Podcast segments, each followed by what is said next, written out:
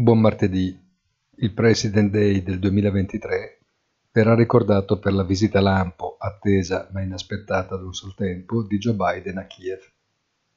La festa americana, che tradizionalmente ricorda il compleanno di George Washington, priva i mercati del faro di Wall Street e così, puntualmente, piazze asiatiche ed europee non hanno saputo esprimere reazioni proprie.